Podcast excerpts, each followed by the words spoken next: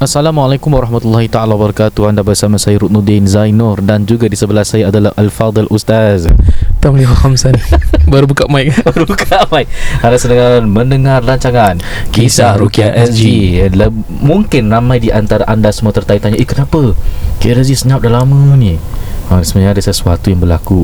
Ya. Ha, apa yang berlaku? Tapi kita tak dapat nak ceritakan uh, Kerana Hmm. agak kecoh sedikit. Kecoh sikit lah Actually tak apa-apa lah Kita bertumbuk dengan jin. Menumbuk-numbuk. Kita elak tepis Kena tumbuk balik Tumbuk balik. Jangan kata hilang. Astagfirullahaladzim Para KRSG Harap anda semua dalam keadaan sihat walafiat Ya. uh, Dan uh, InsyaAllah setiap minggu kita akan Ada satu minggu tu kita belum release any episode yet eh Agaknya uh, Ya. Mungkin pasal kita ada Busy sikit. Oh that time is Anta ni lah kurang sihat. Betul. Uh, Jadi tak jadi masalah eh. Uh, Kita akan cuba Walau kita dah ada Kesihatan Kita akan tetap rekod Demi para pendengar Hmm. Kisah Rukiah SG Ya Alhamdulillah. Dan uh, episod kali ini ditaja oleh tim NNN NNN. InsyaAllah pada pertengahan Seperti biasa episod ini Akan diadakan sedikit ruang Untuk mereka memberikan uh, Sepatah dua kata InsyaAllah. Dan uh, Sampai kita membawa masa Seperti biasa kita akan ada satu Kongsi kisah. Dan uh, dah lama uh, Kita tak bincang uh, Bongkar sihir kan? Ya betul. Uh, saya dah baca buku sihir. Dan kemudian insya-Allah kita akan uh, ceritakan kepada anda tentang uh, Hmm. amalan-amalan yang kita sangka ini mungkin okey ni padahal itu adalah sebahagian daripada amalan yang sihir. Kenapa sihir? Kena menuruti syarat-syarat rukun sihir. Okey. Para InsyaAllah. pendengar Gazi, kita mulakan dengan uh, segmen kongsi kisah yang akan disampaikan oleh Ustaz Tam dengan tajuk Rumah Hijau. Okay Dipersilakan. Assalamualaikum Ustaz Ki RSG This is a little too long And I'm sorry it's gonna be in English okay. Just a backstory My grandmother On my dad's side Was pungut Di Indonesia Katanya. Eh. Saya tak boleh sebut bangsanya. Eh. In short was picked up by a family in Indonesia. My mother's pula Sorry My mother's father pula Was a bomo Through and through Until the day he passed on. Alamak, bomo eh. Bomo eh Ni dia kata. Kita hanya ceritakan eh. My father's side Of the family frequents Indonesia a lot Like just too much. Last time when I was younger My dad made us Follow him to Indonesia Like 4 to 8 times a year And he said Indonesia ini Tempat keturunan kami Ooh. Dan setiap kali kita ke Indonesia We will always go to this one hotel or resort That has a green room That is open to public Jeng jeng belum lagi eh. Oh, belum lagi, belum lagi. And we would always get to skip the long queue and enter as soon as we arrive to visit the room. And when we enter the room, we would always get the whole room for ourselves. And the doors are allowed to be closed. In this room, everything is going to be green in color. There is clothes displayed and a picture of a woman. Okay? Who my father said is our great great great grandmother. Oh, okay. Ni keturunan dia eh. In this room normally the elders will be on their knees praying to the picture of this lady. Alamak. Oh, he busy. And they would and they would then chant something that till this day I cannot remember what is the chanting. Okay. I was forced to go to this place for a good 10 years. And at 11 when I was supposed to visit again, I decided that I do not want to go there as the room is giving me nightmares through and through and of course it gives me traumatizing experiences. Ooh. So at first my dad thought, okay lah, first visit of the year can skip. Plus I would be taking my PSLE. I think 6 lah. primary six. Ha. So I think the 11th year tu yang dia dah tak tahan lah. Hmm. Eh? I need all the help that I can get with the school. Okay, my dad wasn't so concerned that I skipped one visit. Okay, kemudian and I try to give as many excuses that I can as I can in order not to go to Indonesia and specifically this place. Ooh. Soon my dad realized that I was trying my best not to go. And when I was 12, my dad's side of the family informed us that some of the relative passed on and he passed in Indonesia. And of course, from that side they want all of my all of my family members to be there in Indonesia and to say goodbye to the deceased. Mind you, out of all my cousins, I was the youngest girl, and my family was the only one with three girls. And when we were there, the nenek eh, the nenek, the nenek is uh, isteri kepada orang yang meninggal tu lah, Hmm. pointed at me and said, Dia yang sesuai. ah, Seram. yes, begitulah lebih kurang eh, suaranya. So my dad grabbed me by the hand and said, okay, my so my dad grabbed me by the hand and said, jangan takut, kita jangan takut, ini okey, eh, ini okey. Pak tahu ni semua. Kita jumpa atuk buat kali terakhir. And this is not my first funeral, Ustaz. I've been to many by that age, so I know how it's supposed to go. After that, I was led to this room where the deceased is laying on the floor next to the bed. My dad made me go into the room first and said, Tunggu situ eh, kat tepi katil tu sekejap. Eh, kemudian dia pusing dan dia tutupkan pintu bilik tersebut. Hmm. Ustaz That time If saya boleh fly Saya memang dah fly siang-siang Ustaz Kesian eh Kat dalam bilik Ha. Umur 12 tahun Kena Hmm. tutup kita eh Oh. But I was 12 All I can do is cry and beg for him to open the door. After what seemed like hours I gave up And decided to stay as far away From the mayat Ataupun jenazah tu Sejauh mungkin. Since the mayat was near to the door I went to the bed and sat at the corner against the wall. Eh ni dah rabak weh. Rabak sini. Ni. Dah rabak weh. Ini traumatize ini. Ha sih Hmm. okay, Kita sambung eh. I was still crying But I wasn't screaming anymore I cried deep inside. Masa saya nangis tu dalam keadaan yang senyap. And then Just when I thought things could not get any worse Things got real Ustaz. Oh my god. Lights in the room just cut off. Oi.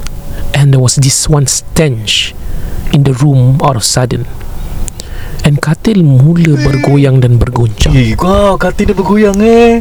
Ini macam movie Poltergeist ini. My god. Okay. I got so scared being in the open and I thought the smartest thing to do was hide under the bed. Tapi I was wrong Ustaz. Belum saya nak leopard crawl masuk bawah katil, saya nampak ada satu bolster panjang.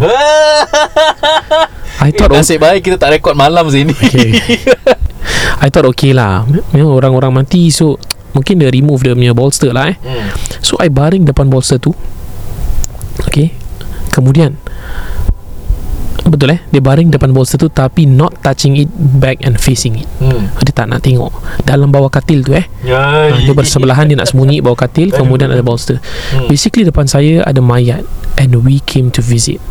Belakang saya bolster terlalu panjang. Or so I thought Tak tahulah kenapa Kecil-kecil otak saya ni Proses agak Agak slow sikit eh Hmm.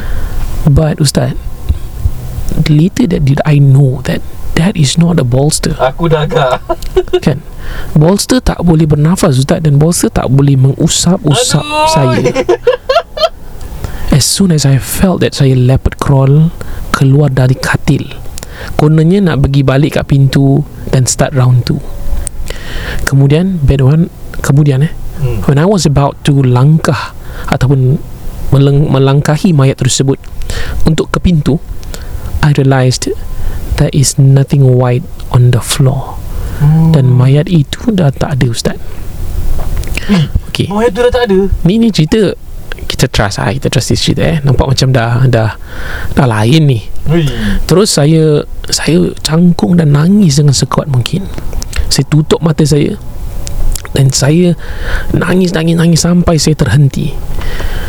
Dan the next morning Bapak saya yang Pada hari ini Sampai ke hari ini Dan saya takkan maafkan dia Dia Ui. buka pintu Dan suruh saya keluar. Dia tinggalkan saya semalaman Dalam bilik yang ada mayat tu. Ya Allah. Ustaz kaki saya by then longgar Ustaz. Sejeli-jelinya Ni dia yang cakap eh. Kaki dia dah wobble lah Pasal menyangkung satu malam Hmm.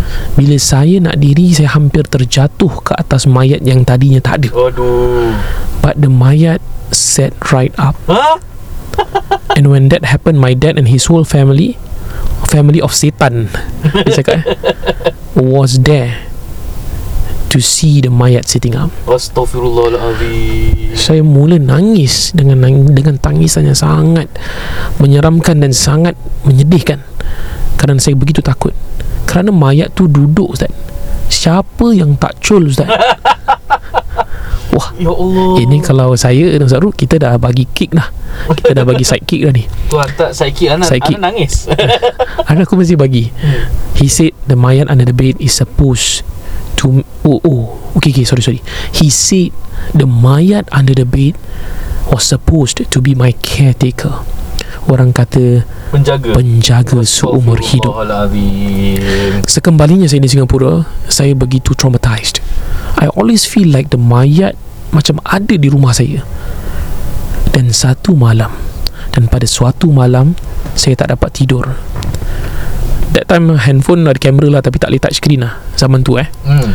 Saya sedang baring Di katil dan melihat phone saya. Kemudian Apa yang nampak tu? Ya Allah. Saya ternampak Satu macam orang kata Bantal panjang. Bolster. Bolster eh. Sedang melihat dan mengintip saya Dari sisi pintu. Aduh. Dan kalau saya boleh cakap Saya cakap bolster tu Saya harap pada pendengar KRZ Faham-faham lah eh. Kemudian saya cuba ambil gambar Dan saya action-action tidur. Dan seluruh malam tu Kan pada satu malam tu Mata saya tertutup Tapi saya boleh dengar Ada dengusan orang bernafas Ih seram ah Okay, bagus. And bila tutup mata, I could see mukanya berwarna hitam yang sangat keruh melihat ke arah saya. Like my eyes were not closed like that. Saya rasa saya tutup mata tapi saya boleh nampak lagi. Oi ya Allah Pada keesokan harinya saya tunjukkan gambar tu kepada kakak saya dan dia dengar benda yang sama. Oh tak, dia dengar macam ada orang mengheret kaki tetapi bunyinya macam batu bata diheret gitu, macam bricks being dragged on the road. Ui Since then, both me and my sister has been diagnosed with depression. Dan benda ni menghantui kita daripada dulu sampailah you know ke, ke arah sampai kita nak sampai nak terbunuh diri. Astaghfirullahaladzim Tapi dengan izin Allah dengan rahmat Allah maka alhamdulillah ustaz kita tak melakukan perkara tersebut dan kita insya-Allah semakin kuat. Tetapi perkara tersebut tetap menghantui kita. Ustaz Suruk and Ustaz Tam, my question is kenapa saya yang kena macam ni? Ada apa law yang cakap tak last keturunan perempuan yang kena kena ambil saka ataupun kita tak cakap saka mungkin jin keturunan jin nasab ni bukan ke bila part keturunan lelaki sorry bukan ke bila part keturunan is usually anak lelaki?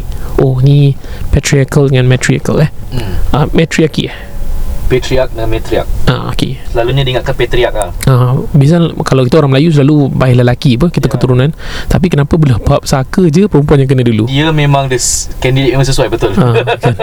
Kemudian cerita saya ada banyak lagi Tapi I think Kita punya siblings dah suffered enough. And Ustaz please help me deduce. This cause mak saya dengar podcast Ustaz And kalau saya yang cakap Mak tak load Terima kasih and sorry. Okay Hajah Ya Yang uh, ibu kepada Kedua-dua anak yang sangat baik ni Saya tahu Hajah orang yang solehah. Kalau Hajah dengan podcast ini Semoga Allah merahmati Hajah. Cerita dulu Dulu punya cerita. Cerita sekarang Kita buka buku baru. Okey, pertama sekali uh, tiada amalan yang boleh melutut kita ke arah manusia. Itu red flag paling besar. Saya tak saya tak saya bukan nak mengecam your family on the other sides of the of the of the world uh, which is Indonesia tapi maksudnya kita tidak boleh melutut ke arah orang. Kita hanya boleh melutut kepada Allah Subhanahu Wa Taala, betul? Bila kita solat, kita ada empat melutut, kita sujud, lutut kita tunduk hanya untuk Allah dan bukan untuk manusia. Tak ada. Dia tak ada satu aturan dunia yang kita boleh tunduk pada manusia. Ha, kalau tanda hormat pun you tak boleh bow as low as rukuk tak boleh ha, itu memang tak boleh kita tahu. Kalau kita hormat orang kadang kita not kan? Ha, itu ada pandangan kata boleh. Ha, tapi you melutut ke atas gambar yang ada ber, tak tahu gambar wanita berkain hijau ke apa tu itu tidak dibenarkan sama sekali Salah sih tu Yes, sangat salah di sisi agama. This one is very clear. hmm. You boleh do some research, you can check. You boleh check beberapa pandangan yang lain para ulama boleh. Kan? Kemudian cerita our cerita sister ni memang first, first saya nak percaya susah tapi it was very Detail very detailed. I think you memang went through this and I think this is a serious matter when you are about to, you know, you almost committed suicide because of this. And I- Traumatized eh? Trauma. Traumatized. And I think um, ka, ayahnya masih hidup eh? Dia kata. Wallahu alam. Allah alam eh, dia tak mention. Tapi kalau ayahnya masih hidup dan Hajjah yang mendengar isteri kepada suaminya tu suruh taubat. Ha, tubu ilallahi taubatan nasuha. Kena taubat nasuha ni benda tak boleh main-main. Benda akidah ni benda tentang belief system tentang faith ni you salah jalan you tak ada balik dia tak ada macam Allah kasih can kasih can benda ni kalau dia mensyirikkan you kena taubat. You tak taubat nanti belakang hari susah. Boleh? Dalam uh, khutbatul wada eh di antaranya uh, diterangkan jangan syirik kepada Allah dan kemudian jangan makan riba. Yeah. ini dua benda paling orang buat. Syirik riba ni very common. Sampai orang normalize. Bagi orang riba it's okay. And they will find dalil-dalil untuk cuba boleh backup backup it's very interesting Hmm. dan syirik orang akan cakap ini rawatan ni usaha InsyaAllah Be very careful I think Ustaz Ruk Ada benda nak cakap Astaghfirullahalazim. Uh, kami bersimpati dengan apa yang dilalui pengirim kisah ini yang sangat-sangat menyeramkan. Uh, and it's so traumatic lah. But sorry to say dalam penyerahan saka Okay, first kita memang tahu ni jin jin nasab ni ataupun kita panggil jin leluhur. And selalunya ada tanda-tanda kalau orang itu ada dihinggapi jin nasab atau saka. Eh, I think we should do an episode eh berbual pasal saka. Eh. One of it is apa tau? When you are say ada deja vu, you mimpi benda jadi betul. Even I think the YouTube episode kita interview Abang Casey ni kita ada bincang pasal ni lah. But sad to say yes. Keturunan kalau turun temurun jin nasabnya adalah mencari perempuan bukan cari lelaki. Satu. Yang kedua, kalau dia perempuan yang paling kecil lah selalu kena. And so sorry that you are the the candidate lah. ya sangat menyedihkan that you are the the the kata orang tu the candidate yang memang sesuai lah. Okay. Dan uh, seperti anda ini terganggu dengan jin nasab ni yang dalam berbentuk pocong. Allah. Ha, okay? Memang, jadi memang kita faham jelmaan jin ni kalau dia ni jin pengganggu dia akan menjelma dalam bentuk-bentuk menyeramkan dan salah satunya itulah pocong sama ada pocong ke pontianak ke nenek ke nenek tua ke kadang-kadang dalam bentuk uh, separuh orang separuh monyet ke dan banyak ba- banyak lagi lah bentuk-bentuk yang mereka boleh ambil so you see eh, the based on the story sekarang ni bila dia nak mati dia jinnya tu mesti ada penyambung keturunan kerana it was the deal that has been made. Dia akan tinggal dalam diri awak dan kononnya dia ada dua deal. Tinggal dalam diri awak dan kononnya menjaga awak. Tetapi bila anda cuba beribadah dengan kuat benda ni akan rasa panas. Hmm. ha, faham tak?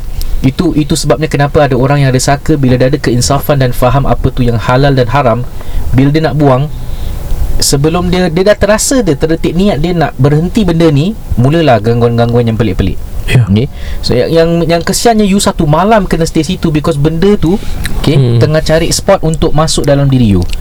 Syekh Wahid Abdul Salam Bari pernah sebut dalam kitabnya Yuqatul Insan minal Jinn wa Syaitan.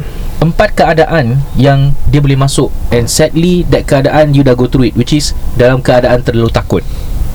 Bila you dalam keadaan terlalu takut benda ni akan senang masuk dalam badan kita dan selalu melalui pembuluh darah. Ya. Dan perhaps eh for pengirim uh, you are listening to this uh, story kan.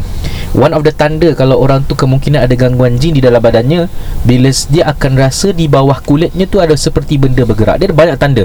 You can go through kita punya IG Kisah Hmm. Rukia or go to uh, Khidmat Alarkan My Ya, IG ya. eh? Kita ada letakkan tanda-tanda serangan jin nasab Dan tanda-tanda orang yang Kata orang tu pewaris jin nasab. Hmm. Okay? So seems like uh, Benda ni traumatic Sampai you asyik selalu nampak. Dan nampak ini Adalah menunjukkan you terkena gangguan. Dan sah seperti Kita pun boleh confirm You rukyah dulu Kita tengoklah apa yang jadilah kan. Uh, my, my sangkaan would be Kalau betul. Saka tu kira degil punya kan Kita rukyah jadi Hmm. tu eh rasukan. Betul Betul dengan benda tu berbual and so on lah But then again Nothing is confirmed Pasal ni benda-benda gaib lah eh? Ya. So menjawab kepada persoalan awak Yes you are the rightful candidate Memang sesuai Sui lah kata orang tu hmm. Dan uh, Benda tu Somehow eh Mengikuti awak lah uh, Because you dah tam- sampai tertidur Waktu malam tu Yang lebih menyeramkan lagi tu You nampak Jenazah tu tiba-tiba duduk Ha, tu orang tu dah meninggal Kalau ada efek-efek seperti itu Adalah disebabkan Dengan pertolongan Jin Atau mata-mata kita di situ Telah dikaburi Disebabkan Jelmaan jin itu Di hadapan awak Okay By far Terus terang saya cakap Ni kisah paling seram Yang saya pernah dengar I think yeah. yeah. Because Ni You lalui benda ni Dan uh, It send chills down my spine. Lalu kita rekod malam-malam Dia ini Hmm. kita rekod tengah petang-petang ni. Ini paling real lah ha, ya. Pada So ish, I don't know what to say lah. Eh. Cuma Jadi, bagi saya ya. kan Bagi saya um, Sister I think you dah kena ambil uh, Boxing class okay. Pasal pocong ni Dia macam punching bag Kalau dia datang lagi Please You buat the Dempsey roll eh You buat macam Mike Tyson Pagi Pagi I would like I would like her to book either me or Ustaz Tam for Rukiah sih one day. InsyaAllah InsyaAllah And you tell in the comment section that uh, this is you. Hmm. Okay. Kisah rumah hijau ni. Then maybe I want to uh, company Ustaz or Ustaz come- company me and we want to see for ourselves lah. Actually, do you have anything inside you ataupun tidak lah? Hmm. Ya. Eh? Bilang dia "Eh, Itu rumah hijau kan eh, Ini rumah Ruk Amboi. Rumah Ruknuddin Ruqyah Astagfirullahaladzim Kita mendoakan Hajjah yang mendengar Ibu kepada dua anaknya yang baik ni Hajjah pun orang baik. InsyaAllah semoga Allah merahmati Hajjah. Kalau husbandnya ada Maka terangkan Nasihatkan dengan cara yang baik Dan suruh bertaubat eh. Ini paling penting. Ya. Boleh? Ya. Para pendengar KRLD sebelum kita teruskan dengan bongkar sihir eh, Masa pun dah menunjukkan 20 minit FU Baik. Pada Alhamdulillah insyaAllah kita akan berikan ruang kepada penaja kita uh, Untuk berikan sepatah dua kata. Jajak, sebelum saya cakap hmm. Adalah certain orang ni cakap dengan kita Ustaz, asyik penaja je Kita nak dengar cerita Ustaz. Guys, remember Terima kasih kepada penaja Podcast ni masih ada. InsyaAllah Seakan-akan ini kita punya tugasan eh? Kita punya kerja eh? Alhamdulillah. Alhamdulillah Alhamdulillah. Jadi InsyaAllah. uh, silakan dengar sedikit sebanyak nasihat daripada tim NNM semoga bermanfaat buat anda semua. Kadang you rasa you tak perlu but kadang-kadang ada orang sekeliling kita yang kita kenal yang perlu nasihat-nasihat bab perkara yang mereka ahli dalam hal ini eh? Baik over to you Haji Nizam Rumah bukan sekadar tempat berteduh atau untuk dinikmati. Bilakah kali terakhir anda meneliti pinjaman rumah anda? Dapatkan nasihat berkesan dari Niza Nizam. Mahukan sebuah rumah tanpa pinjaman atau inginkan pinjaman rendah? Dapatkan nasihat berkesan dari Niza Nizam. Tidak semua rumah sesuai sebagai pelaburan. Jadikanlah rumah sebagai satu pelan simpanan. Manfaatkanlah sepenuhnya dana CPF anda. Dapatkan nasihat berkesan dari Niza Nizam. Telefon 96704504 sekarang. Assalamualaikum. Terima kasih kerana mendengar KRSG guys. Kami NNM Niza Nizam bersama Ejen Man dari Propnex. Setiap episod kami akan kongsi secara informasi dan isu-isu berkaitan dengan rumah. Baiklah, episod kali ini menyentuh tentang antara benar atau betul. Betul, betul, betul. Betul betul betul betul. Baiklah para pendengar KRSG uh, sebenarnya tak ada kena mengena. But more importantly hari ini NNM nak bincangkan tentang uh, property portals eh. Hmm. Uh, bila jika anda ingin membeli atau menjual rumah selalunya there's a few portals that people go to lah sebagai reference ataupun nak tahu rumah macam mana boleh beli.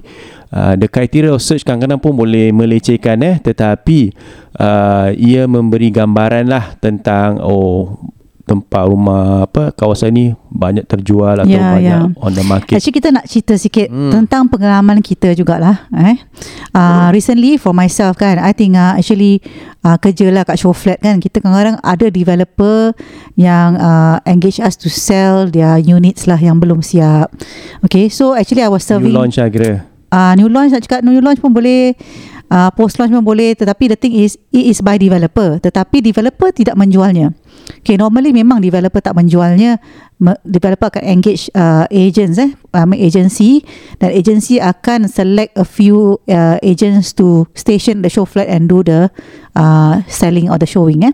So of course when I was I was uh, one of the agents that was doing the selling and then my partner my good friend lah another agent brought a client lah to see the units. So after that dia tengok dia suka unit ni dan dia mau beli.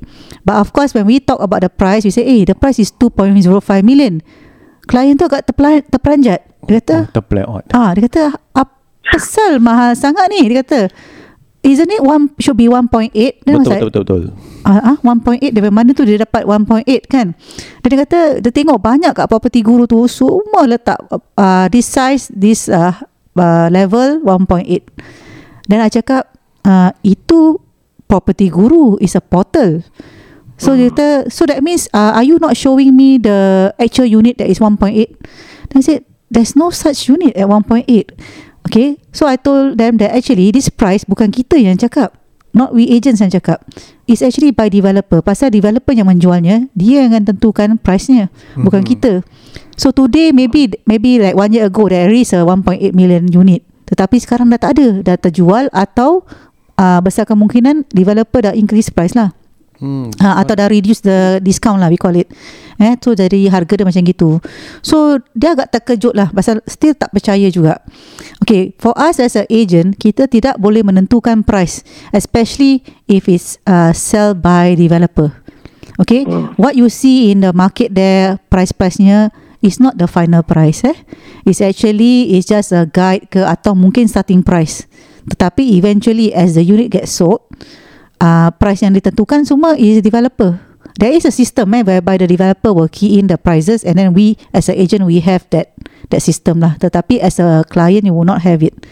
Okay, on, you can only know the price from the agent lah. Ya. Ah. Kemungkinan besar mungkin ejen yang advertise tu belum ada masa untuk tukar price ke apa eh. Ya, Kemungkinan ya. pasal kadang-kadang uh, penjualannya rancak. Uh, Yeah, then also um, if let's say the client uh, pergi sendiri, let's say let's say they went to the show flat, Diorang pun tak akan dapat uh, harga yang murah. eh. They won't get a discount because they think that if I go direct developer, I get a discount.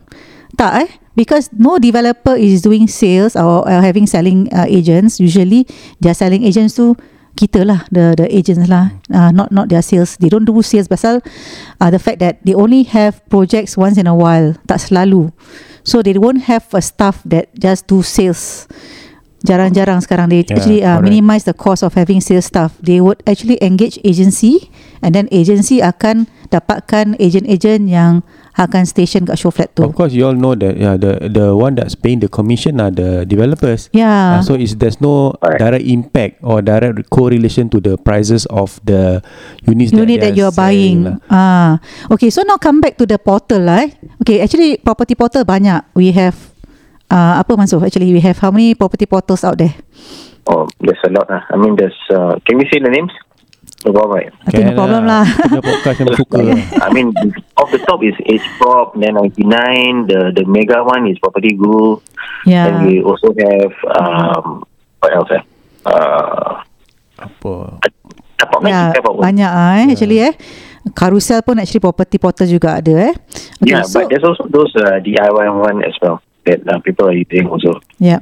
So siapakah yang advertise all these things yang you nampak kat yang portal-portal yang Mansur cakapkan ni? Basically uh, agents lah. Yeah. Uh, because we subscribe to this system, jadi kita uh, have the you know capability to you know uh, apa tu advertise your listing. Yeah. So it depend on the agents yang akan key in the price and all that kan. Gambar-gambar and all that. So actually these portals ada dua benda yang orang uh, advertise. Nombor satu is resale properties which is macam HDB flat yang uh, dijual in open market atau uh, kondo atau landed eh. Dan also yang nombor dua is units yang belum siap. That means by pemaju atau under construction by pemaju developer eh. So for resale properties we know kalau let's say agent tu letak the marketing price means uh, it can be negotiable or maybe the terms are negotiable. Tetapi kalau you're talking about uh, units that is by developer, usually developer ada orang punya uh, process eh, that they have to abide with. Pasal that is actually determined by the authority, the laws that given to the developer. Okay. And therefore, as a buyer, you tak boleh cakap suka-suka you nak reduce the price lah, you nak negotiate dengan developer lah, atau you nak payment you macam gini lah, tak boleh. Dia ada ketentuan, uh, they have certain rules to to uh, apa tu um, uh, to follow lah by the controller of housing. So tidak boleh sembarang-sembarang lah. So maybe Hmm. you uh, how about resale property? Resale property? Resale property basically uh, okay there are- sometimes you see negotiable, Ah. sometimes you see Starting starting, from- from, in excess. So you need to understand as buyers I need to understand uh, bagaimana caranya ataupun what are the terms uh, comes to this property portal lah. Negotiable of course something that you can negotiate down lah. Uh, starting from they want of course more than what they advertise lah. Mhm. Uh, in, in excess is similar to starting from lah. Uh, Yeah. So as buyers, you must have the right understanding or the right knowledge of all this. Pasal kalau you tak Actually, the, the the thing is right. Apa, many people what they don't understand is the property portals is a marketing tool. So as a marketing tool, it helps the agent to actually put these properties out in the market for consumers to see. But consumers don't understand what they see sometimes.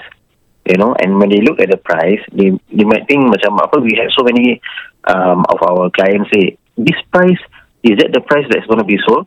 This is especially so for resale properties, right? Mm-hmm. It's like macam for example, ah uh, 500,000. Ah betul. Yeah, and 500,000 then- je baru jual. Correct. And then dia samakan yang resale properties dengan yang under developer pun dia samakan. But that's actually two different uh, process eh. Yeah. Yeah. So that's why it's really important eh kalau you ada uh, agent that you know you bring that agent with you.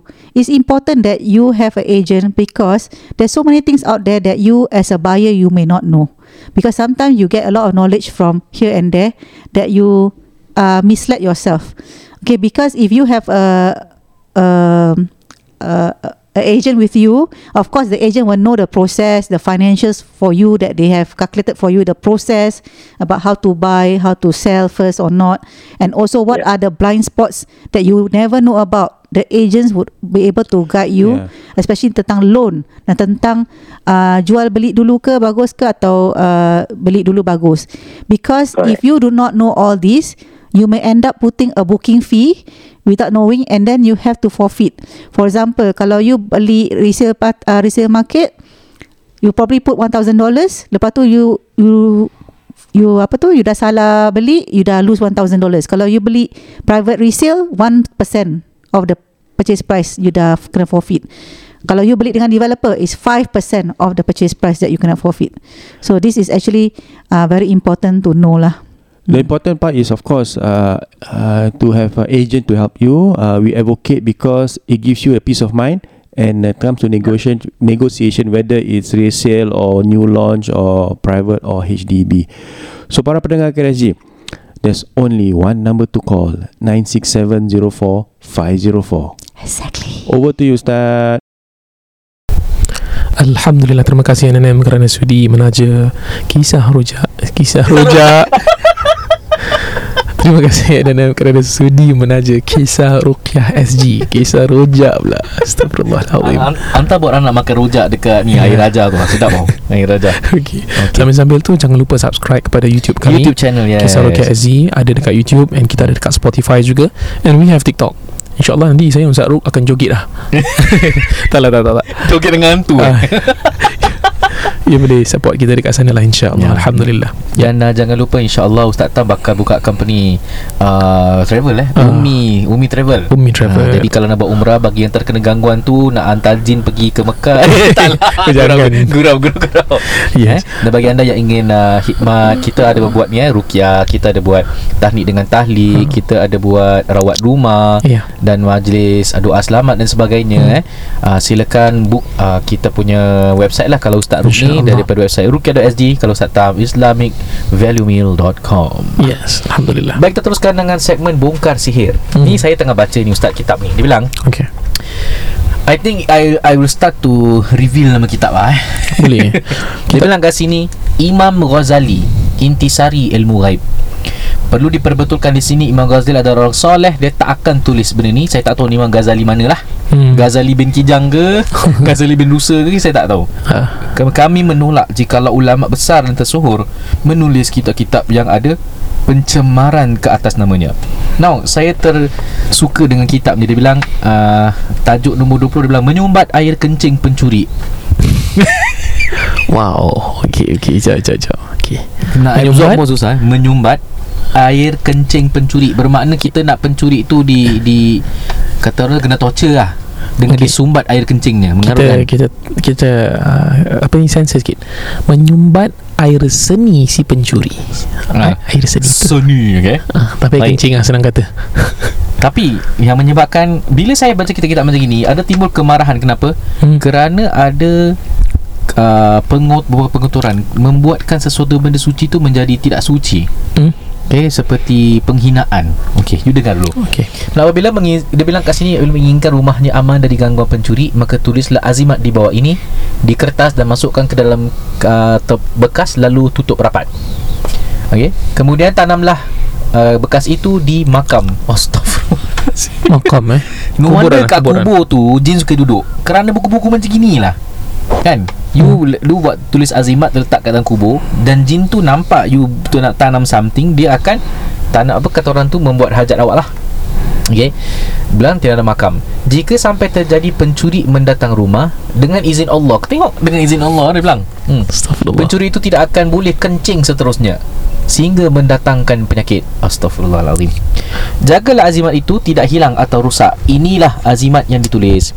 Apa azimat dia? Dia bilang bismillahirrahmanirrahim. Tak gelam. Astagfirullah. Ada bismillah. As simple as bismillah kau tanam dalam kubur tu dah satu penghinaan dah. Macam mana jin tak tolong? Mesti jin tolongnya.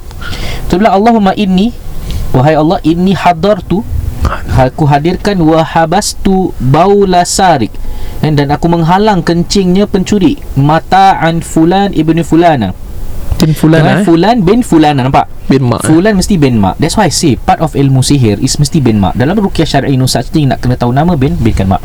Bihormati hadhil asma Dengan uh, Nama-nama ini.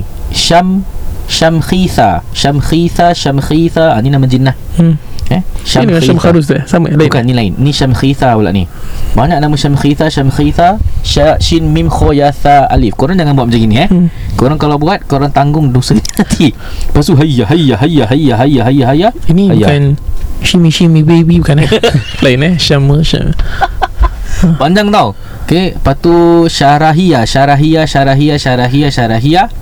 Kemudian uh, Syadaya Isbawata Syadaya Lah lah lah lah lah lah. So bila huruf tu dipecah-pecahkan tak ada makna. Ah, Itulah kita diperbodohkan sebenarnya. Kerana kita telah uh, Mempercayai kepada ilmu yang tidak ada manfaat Dan jin akan membantu. Okay, lepas tu abajadaha wazaha. Apa benda semua? Allahumma inni. ah, Allahumma ajar. kata- Allahumma lagi ni. As'aluka ya dzal jalali wal ikram. Ya Allah aku minta dengan nama yang Zat Tuhan yang maha berkuasa. Antah Entahsur Baula sarik Kan? Sama juga menghalang Kencing pencuri Mata'an fulan bin fulana Kan? Nama dia bin maknya. Bihormati adil asmal azim Ya azim. Ada Nombor-nombor-nombor Ada letter Ada la hawla wa la quwata illa billah. Kita tengok. Okay Lagi satu dia Tulis lagi Allahumma bihurmati hadil asma'al azimah Allati anzalat ala Musa in Imran. Alaihi salam. Antar buta baulat Sama juga Untuk menghalang Kencing. Itu dari seorang Okay So Sa'at sa'at al-ajal Okay ha, kan Kemudian La yabul. Semoga orang tu tak kencing. Wala yakul. Semoga dia tak makan. Wala yashsab Semoga tak minum. Waj'al dunya alaihi Daiqatan Hatta yarudda mata'a Fulan bin fulana As-sa'ah. Sampai kiamat. Sampai kiamat. As-sa'ah sa'ah sa'ah Al-ajal al-ajal al-ajal. Sekarang sekarang sekarang.